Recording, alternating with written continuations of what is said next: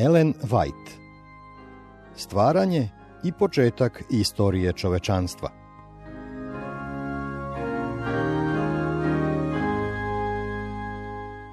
14. poglavlje Uništenje Sodoma Ovo poglavlje zasnovano je na prvoj Mojsijevoj 19.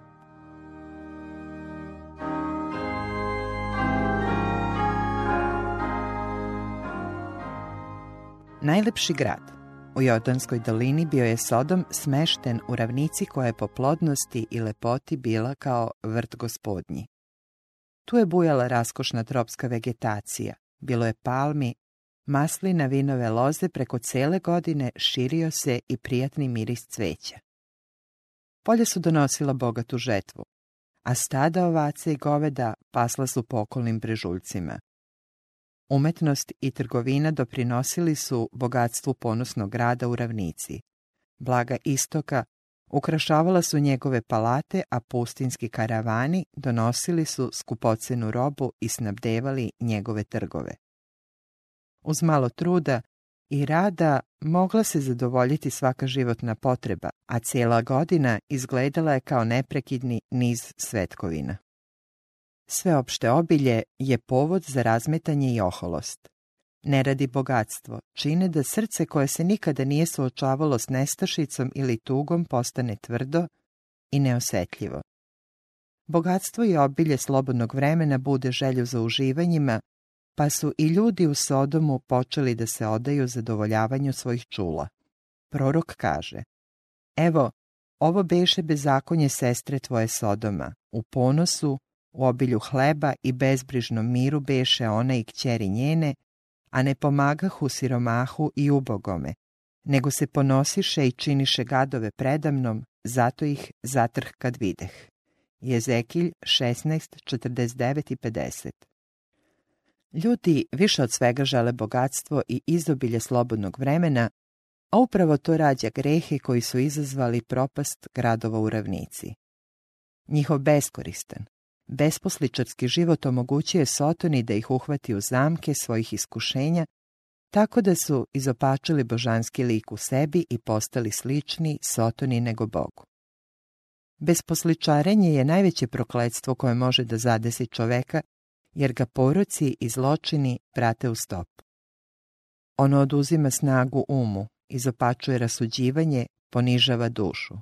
Sotona čeka u zasedi, spreman da se baci na one koji su neoprezni, koji mu, dok bez posličare, pružaju priliku da im priđe sakriven nekakvom privlačnom maskom.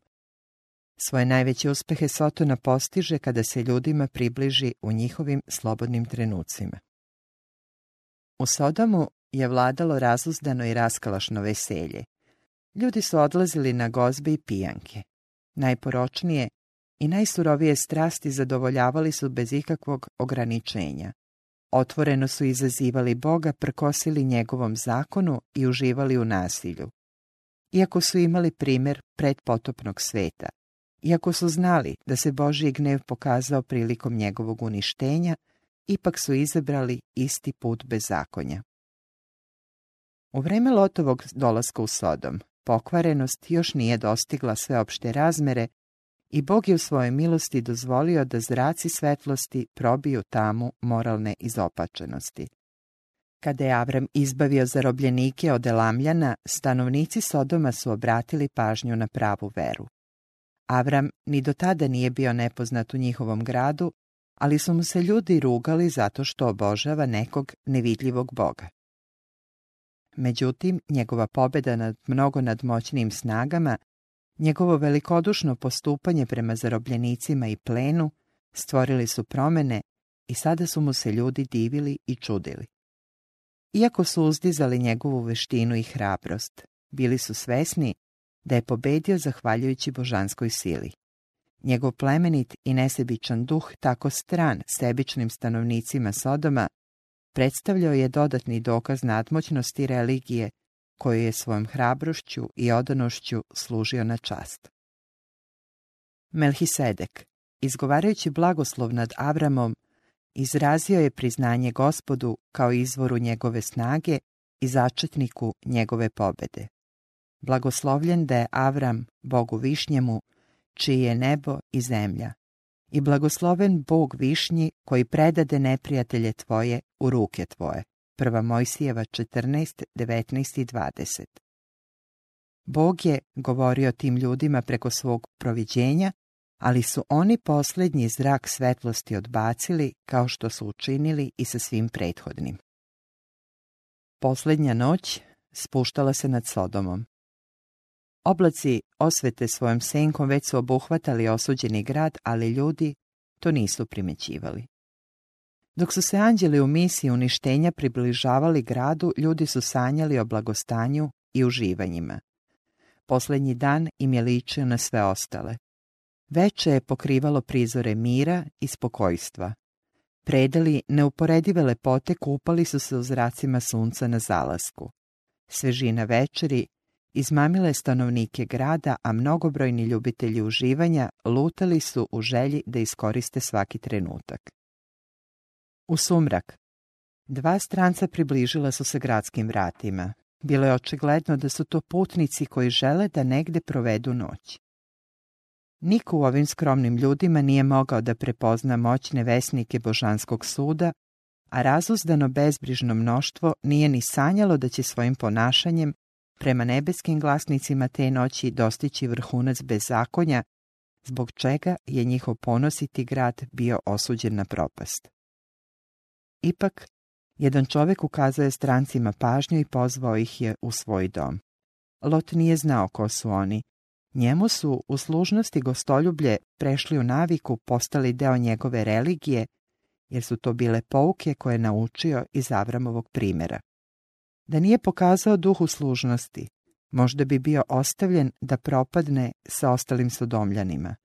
Mnogi domovi, zatvarajući svoje vrata strancima, odbacili su i Božije glasnike koji bi im doneli blagoslov, nadu i mir. Svako delo u životu, makoliko beznačajno, opredeljuje nas za dobro ili za zlo. Vernost ili nemarnost u onome što izgleda kao najneznatnija dužnost može da nam otvori vrata životnih blagoslova ili njegovih najvećih nesreća. Na sitnicama se proverava karakter. Bog odobrava jednostavna dela svakodnevnog samoodricanja učinjena radosna srca. Ne smemo da živimo za sebe, već za druge. Svoj život možemo pretvoriti u blagoslov jedino zaboravljajući sebe, pokazujući ljubaznost i spremnost da drugima priteknemo u pomoć. Male pažnje jednostavne usluge uglavnom sačinjavaju zbir životne sreće, dok njihovo zanemarivanje izaziva pretežni deo ljudske bede. Gledajući kako stanovnici Sodoma zlostavljaju strance, Lot je smatrao svojom dužnošću da ih sačeka na ulazu i da im ponudi utočište u svome domu. Sedeo je kraj gradskih vrata kada su se putnici pojavili i spazivši ih, ustao je da ih dočeka. Ljubazno se poklonivši, rekao je, hodite, gospodo, u kuću sluge svoga i prenoćite. Izgledalo je kao da će oni odbiti njegovu ponudu, jer su odgovorili. Ne, nego ćemo prenoćiti na ulici. Htjeli su da postignu dvostruki cilj, da iskušaju Lotovu iskrenost i pokažu da ne poznaju stanovnike Sodoma, da pretpostavljaju da mogu bezbedno prenoćiti na gradskim ulicama. Lot je bio još odlučniji da ih ne prepusti milosti svetine. Navaljivao je sve dok nisu popustili i zajedno sa njim pošli prema njegovom domu. Nadao se da će svoje namere prikriti od besposličara na gradskim vratima, tako što će strance zaobilaznim putem odvesti kući. Međutim, njihovo oklevanje i odbijanje, njegovo uporno navaljivanje privukli su pažnju posmatrača, pa se gomila bez zakonika okupila pred kućom pre nego što su se povukli na počinak. Bilo je to nepregledno mnoštvo mlađih i starijih ljudi raspaljeno vatrom najnižih nagona. Stranci su se upravo raspitivali o karakteru grada i Lot ih je opominjao da te noći nikako ne izlaze na ulicu, kad se začula vika i odjehnuli zahtevi mnoštva da im se gosti izvedu i predaju. Znajući da bi mnoštvo, ako se odluči na nasilje, lako moglo da provali u kuću, Lot je izašao da pokuša da pregovara. Nemojte braću činiti zla.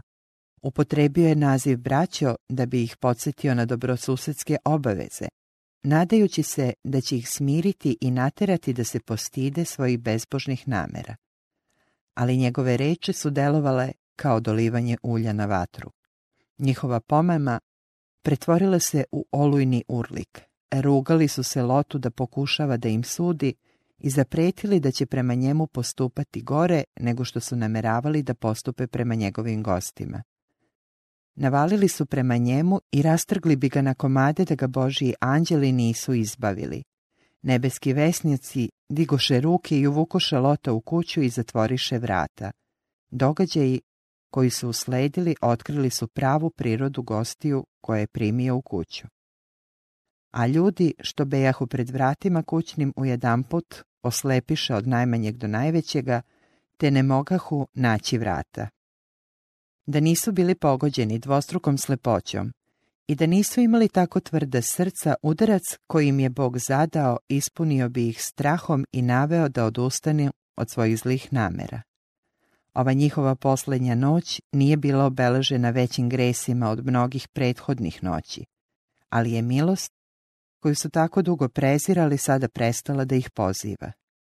Stanovnici Sodoma konačno su prekoračili granice božanskog strpljenja, nevidljivu granicu između Božijeg strpljenja i njegovog gneva. Oganj, božanske osvete, samo što se nije raspalio u Sidimskoj dolini. Anđeli su otkrili Lotu cilj svoje misije. Hoćemo da zatremo ovo mesto jer je vika njihova velika pred gospodom. Pa nas posla gospod da ga zatremo.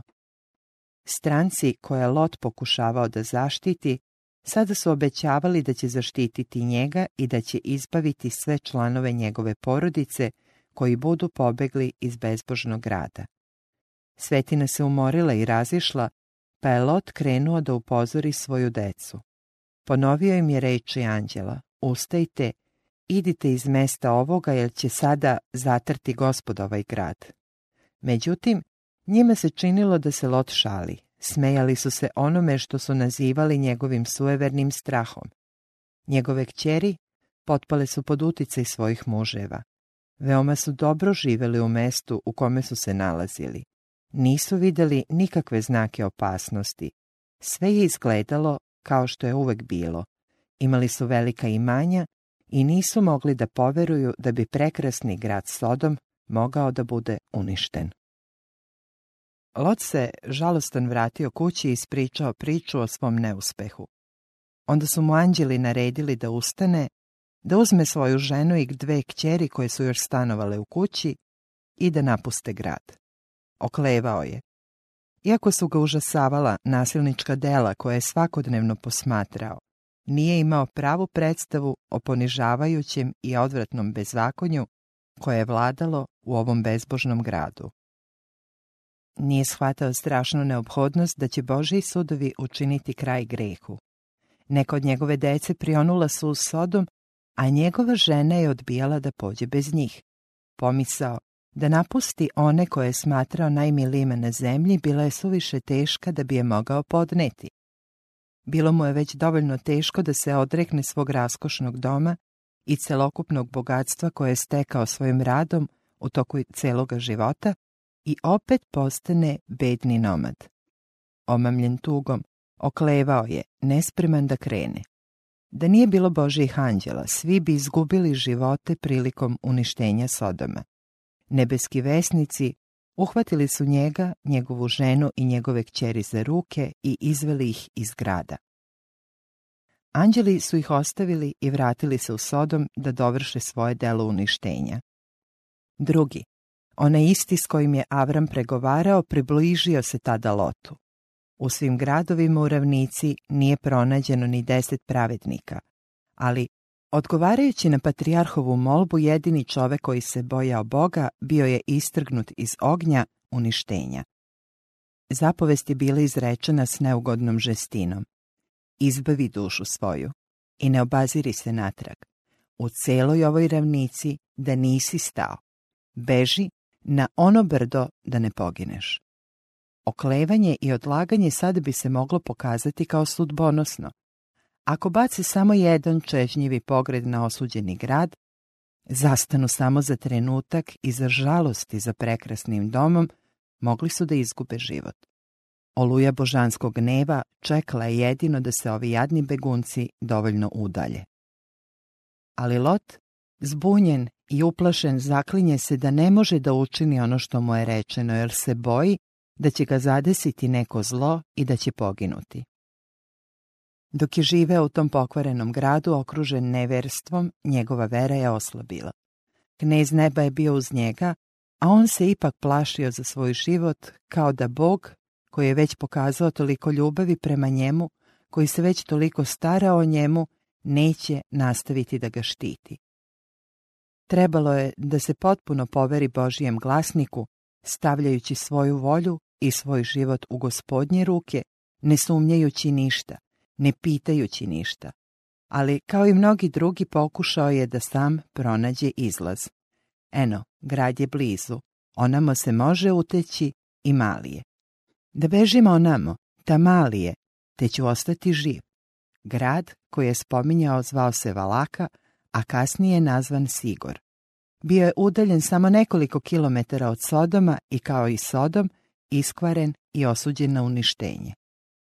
Lot je međutim tražio da mesto bude pošteđeno, govoreći da ne traži mnogo i njegova želja bila je uslišena.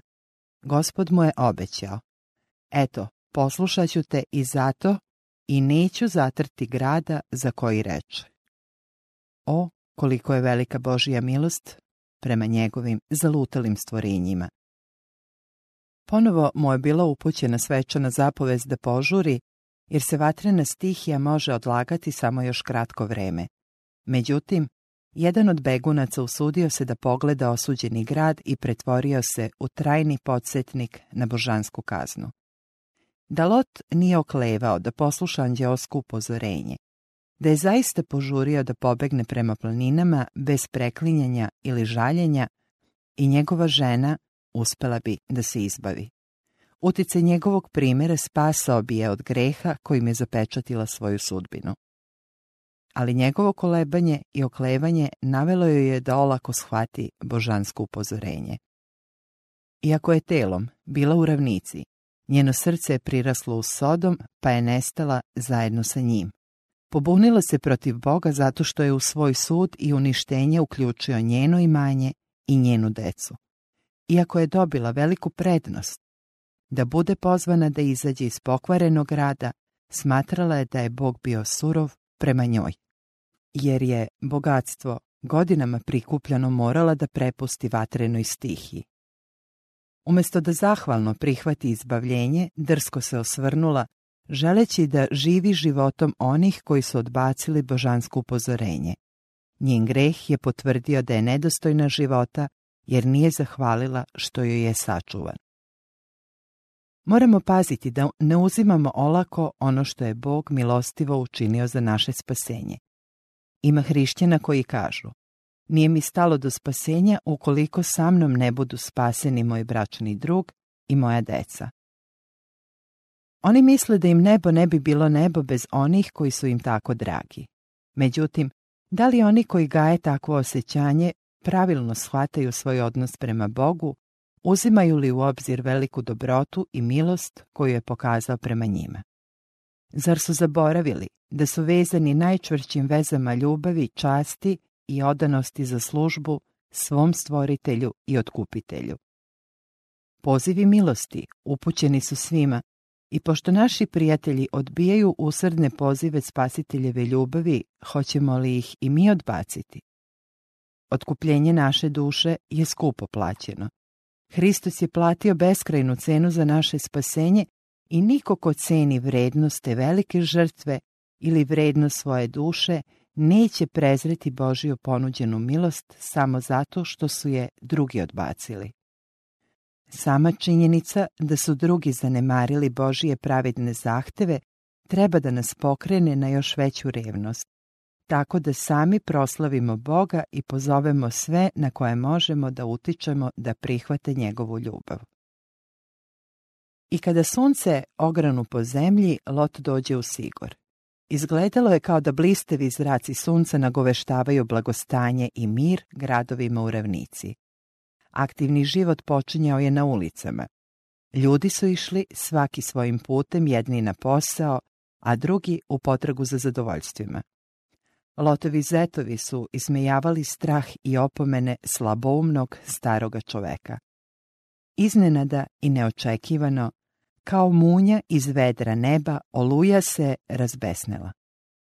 Gospod je učinio da sumpor i oganj padnu sa neba na gradove i plodnu ravnicu. Palate, hramovi, skupocena zdanja, parkovi i vinogradi i obesno raspojasano mnoštvo željno uživanja koje još prethodne noći vređalo glasnike neba, sve je nestalo u plamenu. Dim od požara dizao se u nebu kao dim iz velike peći. Prekrasna Sidimska dolina pretvorila se u pustoš, u zemlju koja više nikada neće biti izgrađena ni nastanjena, da svedoči svim naraštajima o neizbežnosti Božijeg suda nad prestupnicima. Plamenovi koji su progutali gradove u ravnici bacaju svoj ocijaj opominjujući ljude sve do današnjih dana. Oni prenose strašnu i svečanu pouku da je Božije strpljenje prema prestupnicima veoma veliko, ali i da postoji granica koju ljudi ne smeju preći u svom grehu. Kada tu granicu jednom dostignu, prestaju pozivi milosti i počinje služba Božije gneva. Otkupitelj sveta izjavio je da postoje i veći gresi od onih zbog kojih su uništeni gradovi Sodom i Gomor. Oni koji čuju vest evanđelja koja poziva grešnike na pokajanje i koji je ne prihvate, krivlji su pred Bogom od stanovnika Sidimske doline. Još je veća krivica onih koji tvrde da poznaju Boga i drže njegove zapovesti, a odriču se Hrista svojim karakterom i svojim svakodnevnim životom. U svetlosti spasiteljeve opomene sudbina Sodoma je svečani prekor. Ne samo onima koji su krivi za provalu greha, već i onima koji se igraju nebeskom svetlošću i prednostima koje su im ukazane. Verni svedok je objavio crkvi u Efezu. No imam na tebe što si ljubav svoju prvu ostavio. Opomeni se dakle, odakle si pao, i pokaj se i prva dela čini, ako li ne, doći ću ti skoro i dignuću svećnjak tvoj s mesta njegova, ako se ne pokaješ. Otkrivenje 2, 4, 5 Spasitelj očekuje odgovor na svoju ponudu ljubavi i oproštenja s mnogo nežnijim saosećanjem od onoga koje pokreće srce zemaljskih roditelja da oproste svom zalutalom, napaćenom sinu. On doziva zalutaloga. Vratite se k meni i ja ću se vratiti vama. Malahija 3.7 Ali ako zalutali uporno odbija da posluša glas koji ga poziva nežnom ljubavlju, punom sažaljenja, na kraju će biti ostavljen u tami. Srce, koje je dugo preziralo Božiju milost, otvrdnjava u grehu i postaje otporno prema uticaju Božije milosti. Strašna će biti sudbina one duše za koju će sažaljevi spasitelj konačno izjaviti. Udružio se s lažnim bogovima, ostavi ga. Osija 4.17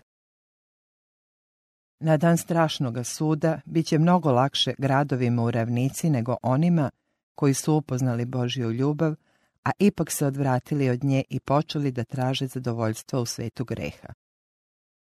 Vi koji prezirete pozive milosti, mislite na dugi niz brojeva koji su protiv vas zapisani u nebeskim knjigama, koje čuvaju podatke o bezakonju naroda, porodica i pojedinaca.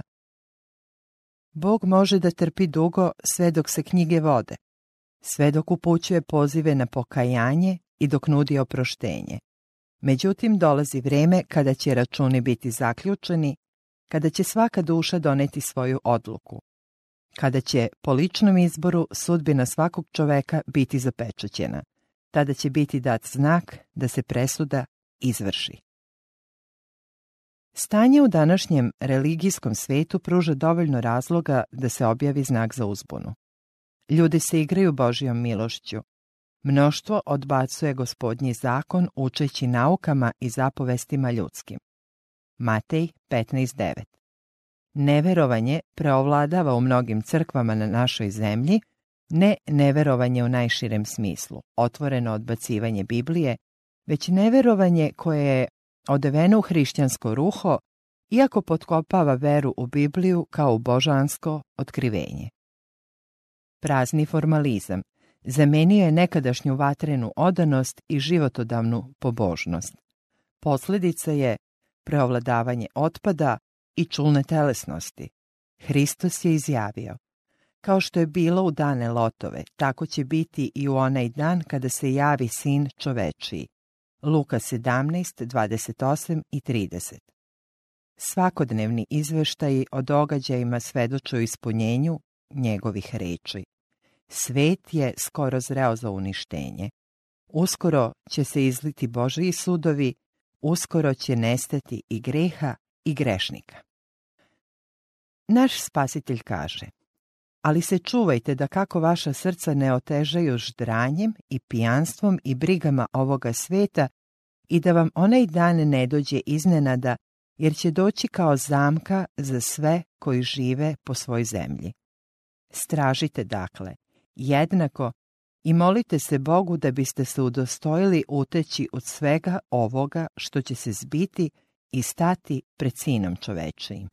Luka 21, 34, 36 Pre uništenja Sodoma, Bog je Lotu poslao poruku. Izbavi dušu svoju i ne obaziri se natrag. I u celoj ovoj ravnici da nisi stao, beži na ono brdo da ne pogineš. Isti taj glas opomene čuli su i Hristovi učenici pre razaranja Jerusalima. A kada vidite da Jerusalim opkoli vojska, onda znajte da se približilo vreme da opusti. Tada, koji budu u Judeji, neka beže u gore. Luka 21, 20, 21. Nisu smeli da oklevaju prikupljajući bilo šta od svoje imovine, već su morali da brže pobegnu. Postojao je izlaz. Odlučno odvajanje od bezakonika, bežanje i spasavanje života.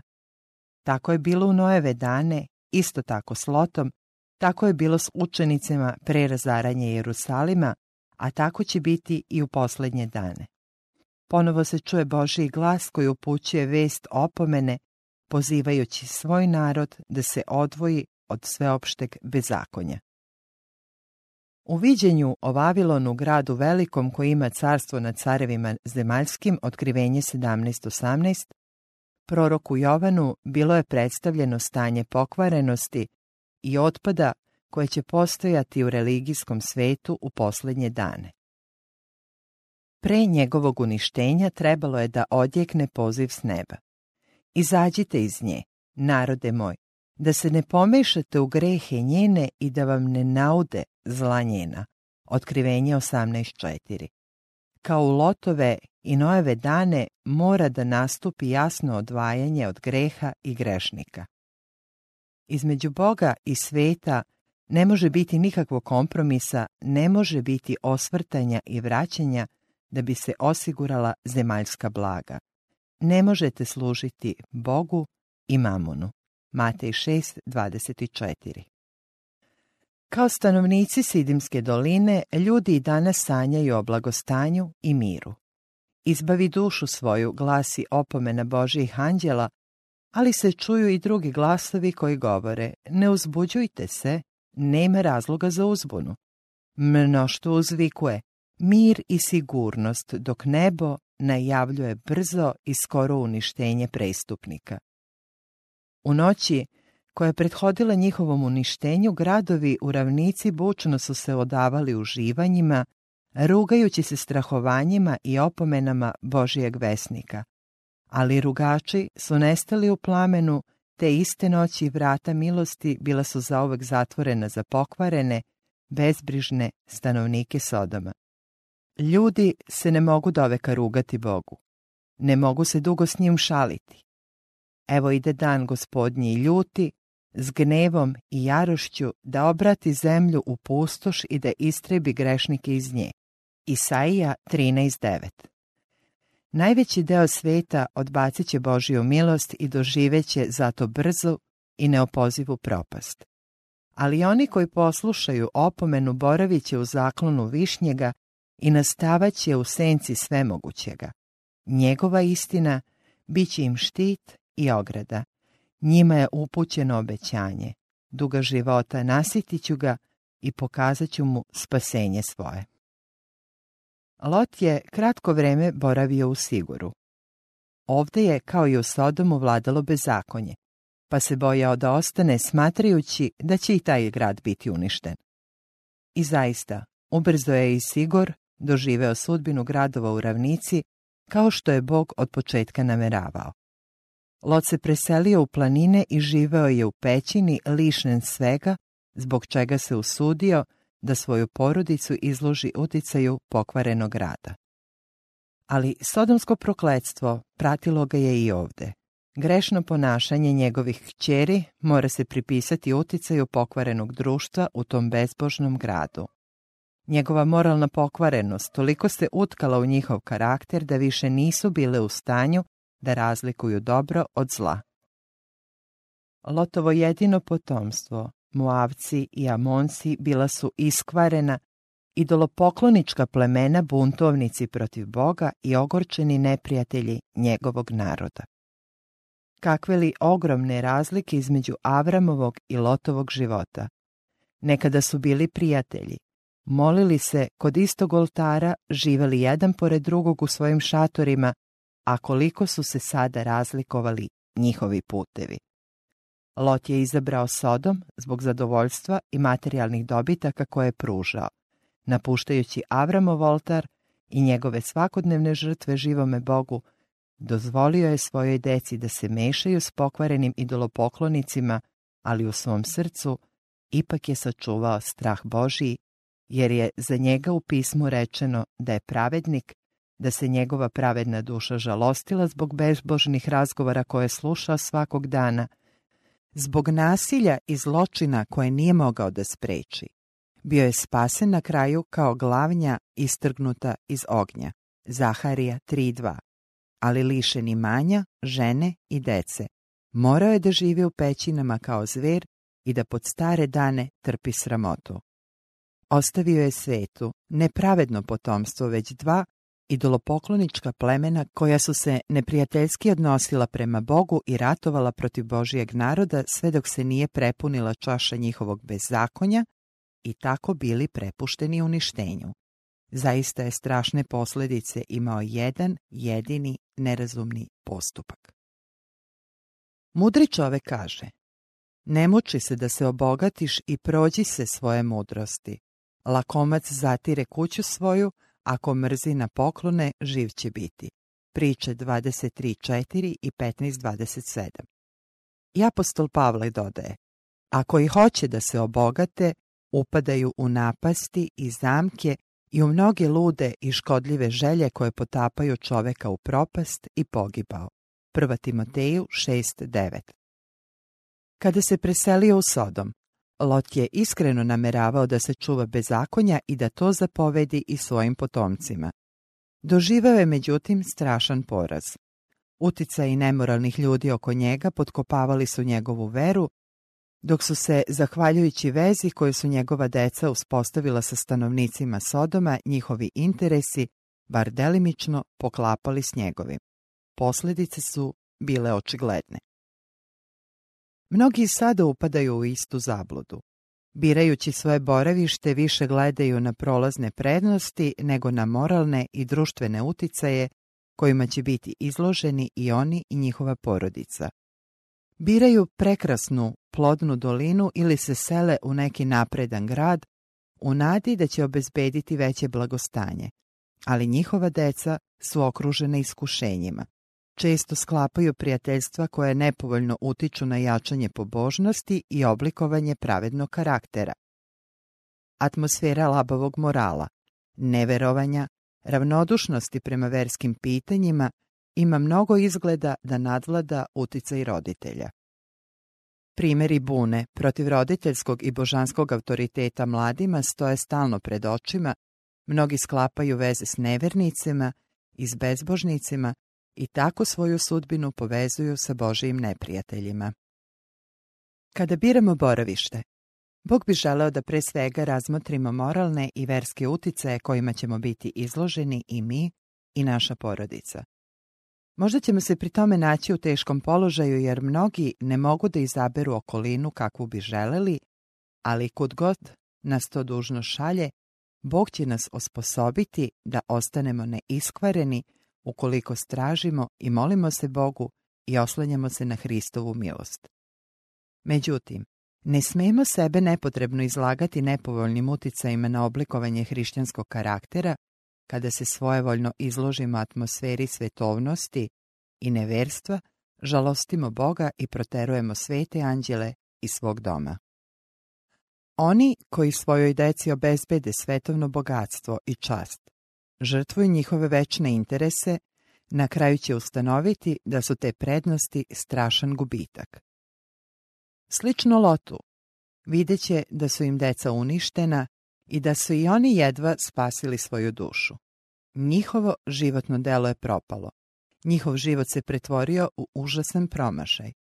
Da su bili istinski mudri, njihova deca uživala bi nešto manje svetovnog blagostanja, ali bi sigurno ostvarila pravo na besmrtno nasleđe. Nasledstvo koje je Bog obećao svom narodu ne nalazi se na ovom svetu.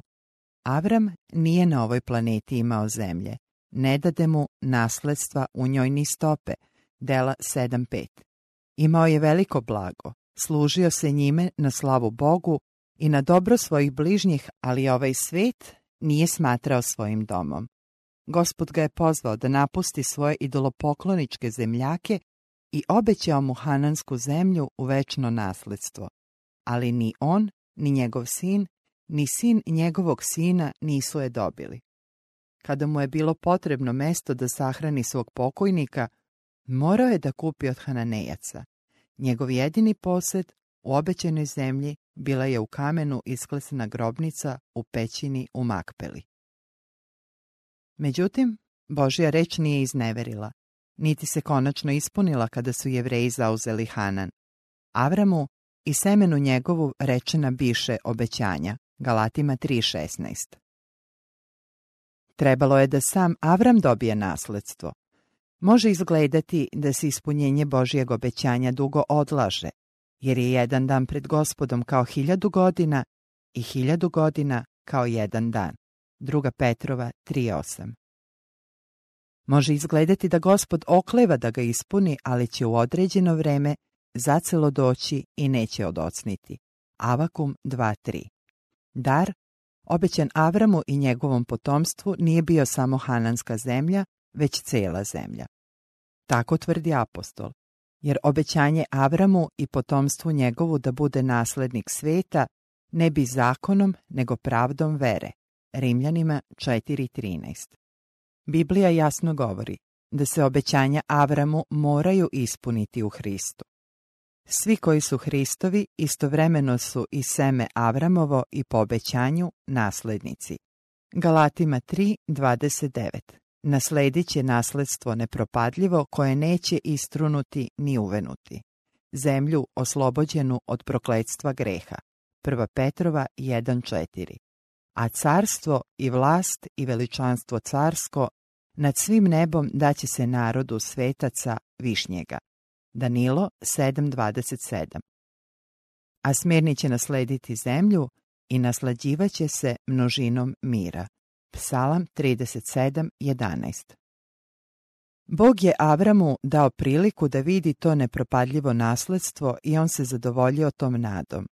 Verom dođe Avram u zemlju obećanu kao u tuđu i u kolibama življaše sa Isakom i s Jakovom su naslednicima obećanja toga jer čekaše grad koji ima temelje, kojemu je zidar i tvorac Bog. Jevrejima 11, 9, 10 O Avramovom potomstvu je napisano U veri pomreše svi ovi ne primivši obećanja, nego ga videvši iz daleka i poklonivši mu se, priznavši da su gosti i došljaci na zemlji. Jevrejima 11, 13 i mi ovdje moramo boraviti kao gosti i stranci ukoliko želimo da steknemo bolje, to jest nebesko.